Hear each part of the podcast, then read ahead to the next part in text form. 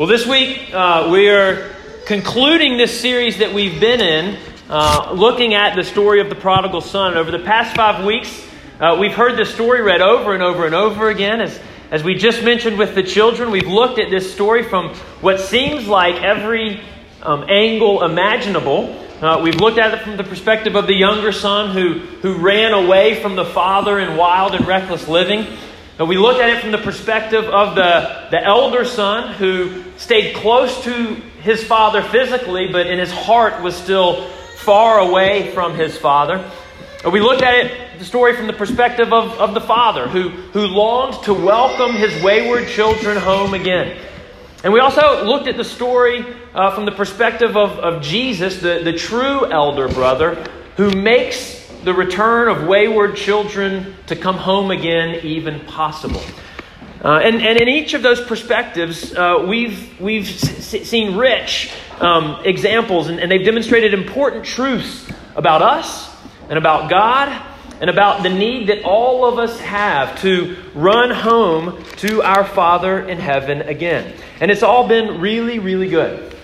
But if we were to end the series here, I think it would feel a little bit incomplete. Because if we ended the series here, I think we'd always be left with a little bit of a sense of, of then what?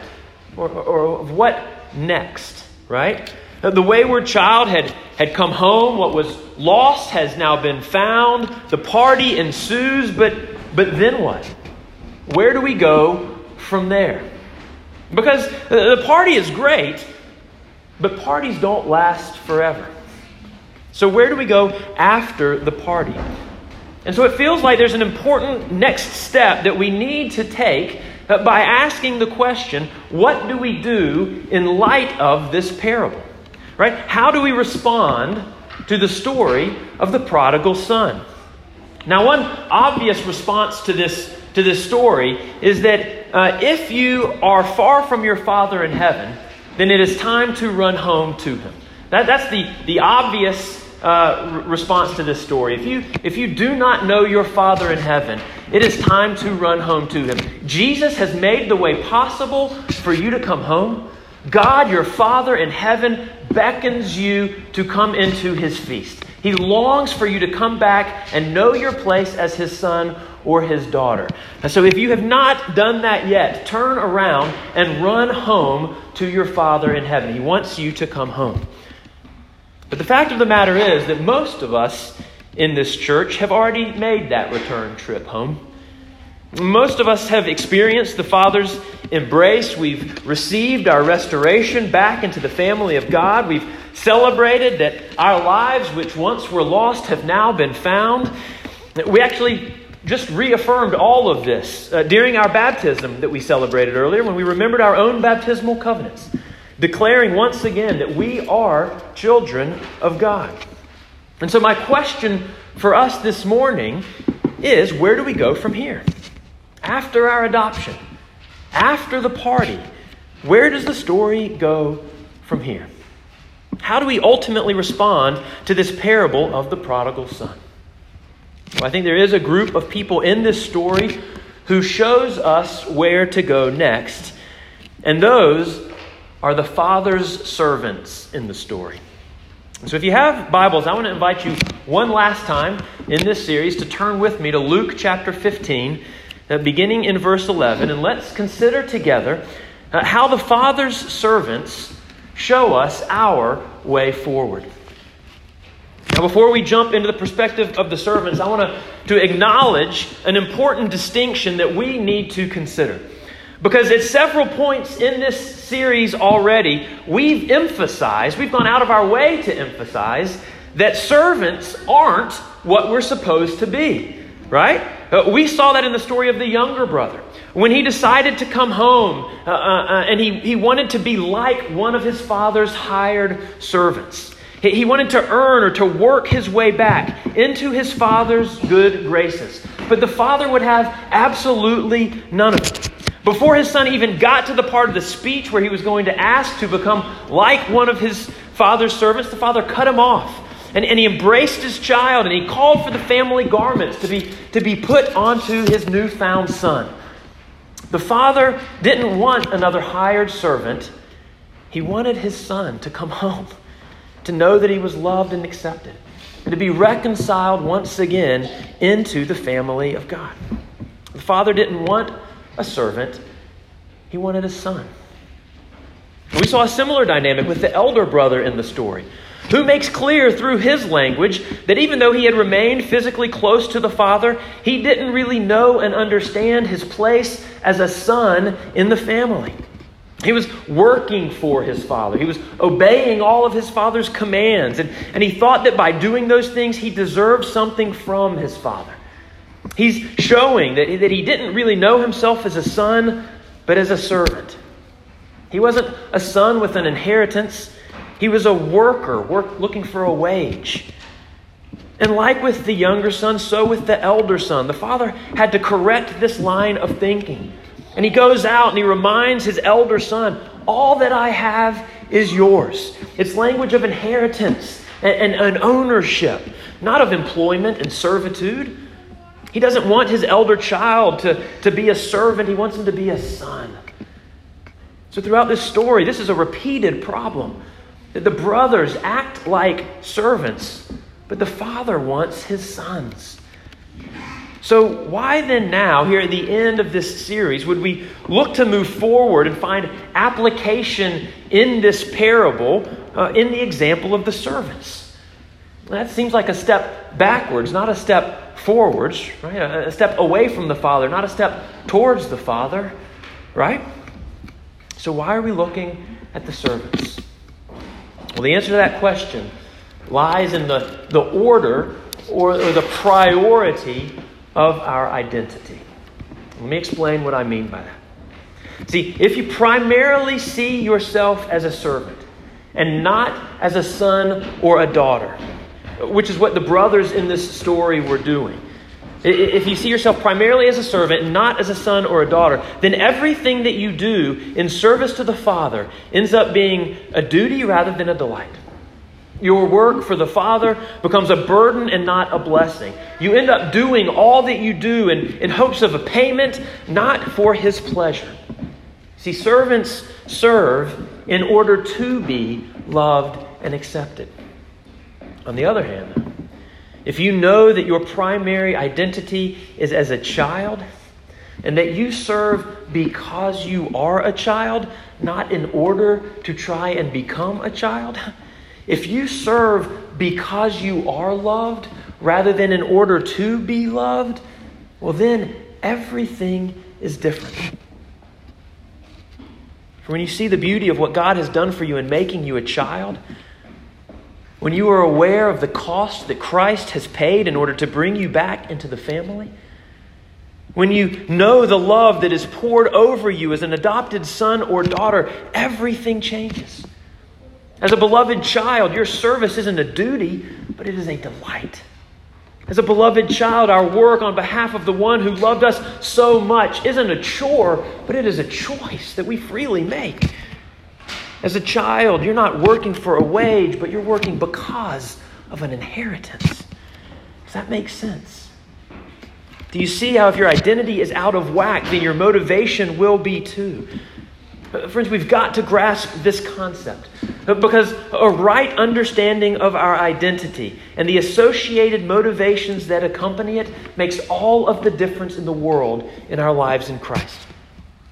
John Newton, who is famous for having written the song Amazing Grace, uh, wrote another hymn where he explains this dynamic.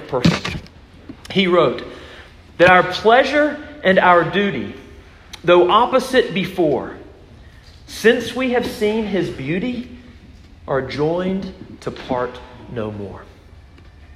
And a friend of Newton's, uh, William Cowper, engages this same idea in another hymn where he wrote, that to see the law by Christ fulfilled and hear his pardoning voice changes a slave into a child and duty into choice. Both of these hymns are getting at this same idea that once we've experienced the grace and the goodness of God, once we know the forgiveness of God and receive Him as our Father, once we become sons and daughters, then everything changes. And we now want to serve Him rather than having to serve Him. Our, our duty becomes our pleasure. This is what we just prayed for Vincent in his baptism. And, and what we all reminded of ourselves when we affirmed our own baptismal vows. The, the, the first prayers for Vincent were that his heart would be open to God's grace and truth that he would be filled with the life giving Spirit of God, and that he would keep the faith and communion of the church. That is sonship. That is sonship. We first and foremost want him to be a son of God. But the next prayers that we prayed were that he would love others in the power of the Spirit and that he would be a witness of God's love in the world. That is servanthood. They're both an integral part of the equation. But the order, the priority, makes a huge difference. Service before sonship makes you a slave. That was the elder brother's problem in the parable. Sonship without service makes you a wayward child. That was the younger brother's problem in the parable. They were both off. But a right understanding of our sonship should always lead us into a joyful service of the one who loves us. And that is why looking at the servants in this story isn't a step backwards, but it's actually a step forwards. It is the next step that we take after returning home and, and becoming a child again. And so this morning we're going to consider how do we respond to the truths of this parable through the eyes of the servants in the story. Now, we're not given much detail about the Father's servants in this account. But there are uh, a couple of observations that we can make that are really significant. And so I want us to very briefly consider uh, what do the servants do in this story and what does it mean for us? Okay? First, uh, what do the servants in this story do? Well, we encounter the servants on two separate occasions in this parable uh, once with the younger brother and once with the elder brother. And in each instance, they show us something different. On the first encounter in verse 22, uh, when at the Father's command, our first encounter is there. When at the Father's command, the servants bring uh, the robe and the ring and the shoes and the fatted calf uh, in order to celebrate the younger son's return. And so, a, a couple of observations uh, about this encounter. The first is that the servants do whatever the Father asks them to do. Now, it's simple, but it's really significant. The servants don't question if the Father's instructions are a good idea or not. They don't decide for themselves which of the Father's instructions to carry out, only doing the jobs that they like or that they think are appropriate. They don't debate what the Father actually meant when He told them to go bring the robe and the other items. They don't do any of that. Instead, they simply and they faithfully do everything that the Father tells them to do. They are obedient to all of the Father's commands. And this idea of obedience to anyone or to anything isn't a very popular idea these days. We've come to so idolize our autonomy and our independence that the idea of subjecting ourselves to anyone's instruction, even if it's God's, is almost looked down upon. It's seen as off putting. And so we often feel the freedom to pick and to choose which of God's laws we like and which ones we don't, which ones we want to follow and which ones we'd rather ignore. We rationalize that obedience to commandments is an Old Testament thing, and since Jesus has fulfilled the law, we no longer have to. Even though it was Jesus himself who, on the night before his death, said to his disciples, You are my friends if you do what I command. For servants of the Father, Obedience to his commands is not an option or a suggestion, it's an expectation. Are you joyfully seeking to follow all that the Father instructs you to do in your life? Doesn't mean that you'll do it perfectly, but are you trying to? Do you want to? Is your heart oriented to want to do everything that the Father asks of you, instructs you to do? when we know our Father's love as His children and enter into His service as sons and daughters, our heart delights to follow all of the Father's commands. A second observation about the servants in this encounter is that the work that they do is to bring the signs and seals of sonship to remorseful, broken children of God. Our job as the Father's servants is to assist in welcoming back lost souls to where they belong. Again, it's just like we said in our baptismal uh, liturgy at the very end of it that we receive them into the household of God. We received Vincent into the household of God. That's what the servants are doing here in this story with the younger brother. At the Father's command, they are doing the work that helps to welcome lost children home. Now, we don't make the way for lost children to come home, that's Jesus. Uh, we're not the ones who make the decision to accept wayward children back, that's God the Father's role. But we are called to work in service of the Father and the Son to call wayward children home, to remind them of their forgiveness and acceptance when they repent and when they return, to come alongside of them and accompany them on their way back into the Father's house, to help them to know and understand that they are loved and that they are forgiven and that they belong. As servants of the Father, we do everything that we can to welcome His wayward children back when they come home. This is what the servants do in this first encounter with a wayward child who has returned. Now, the second encounter we have with the father's servants occurs with the elder brother in verse 26 of this parable. And if the first encounter dealt with the child who was returning home to the father, this encounter was with the child who was walking away from the father. For when the elder brother came in from the fields, he was confused by the, the party that he heard going on. And calling one of the father's servants to himself, he, he asked what was going on.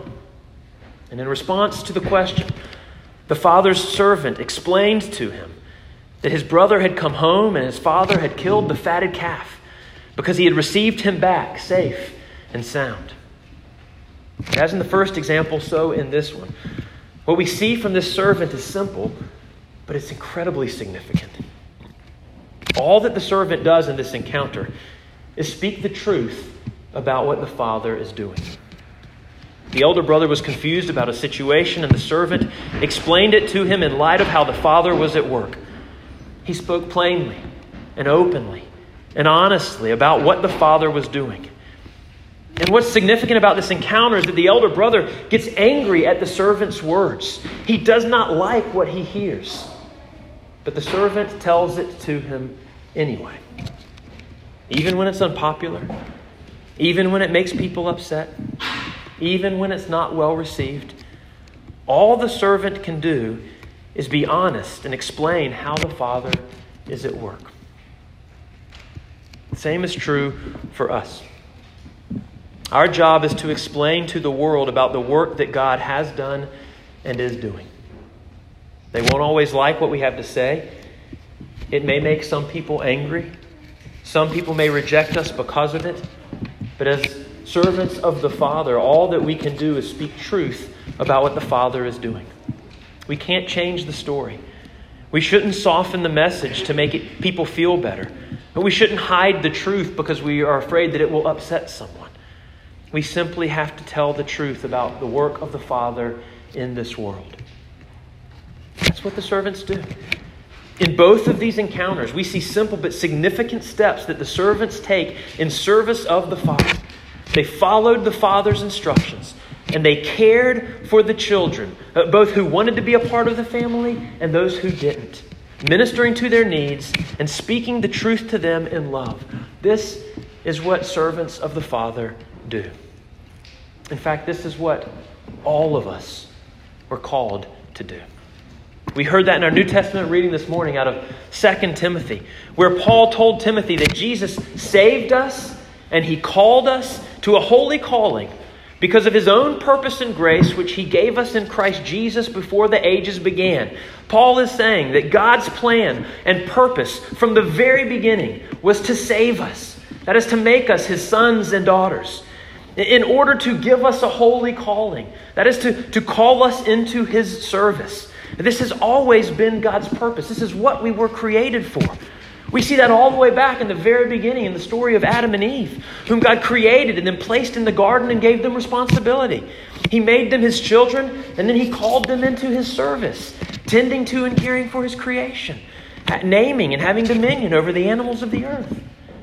We see it also in the story of Abraham, the father of faith. God blessed him in order that he would be a blessing. God made him his own and then called him into his service. This has always been God's plan and pattern that knowing our true selves as his sons and daughters, we would then serve him with our lives. And when we figure this out, when we get this priority right, it changes absolutely everything.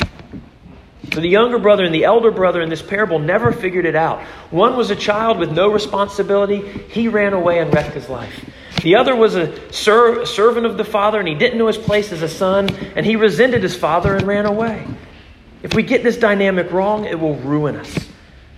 But when we get this dynamic right, when we first know our place as children of God and then enter into his service, it changes absolutely everything.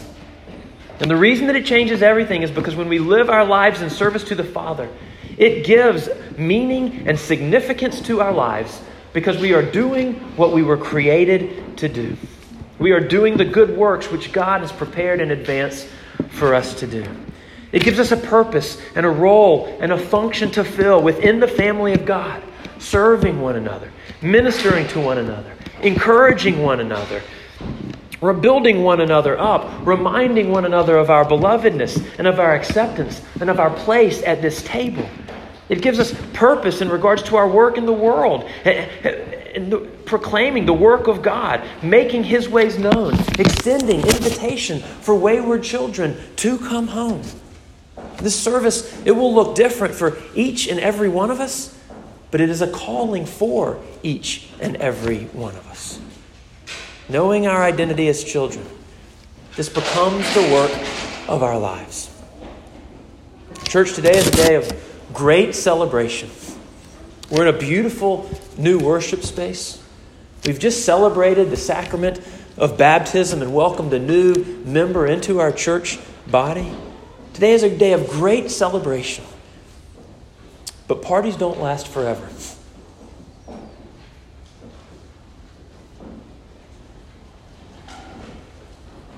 In these celebrations, we were reminded of our identities. We were reminded that we are, first and foremost, children of God, sons and daughters of His, members of this covenant community with one another. And it is from our rootedness in those identities that we go from here to live the rest of our lives in service to God our Father. And so, church, having come home to our Father, let us now, in the words of our deacon Teresa, go forth from here in order to love and to serve the Lord. Thanks be to God. Amen.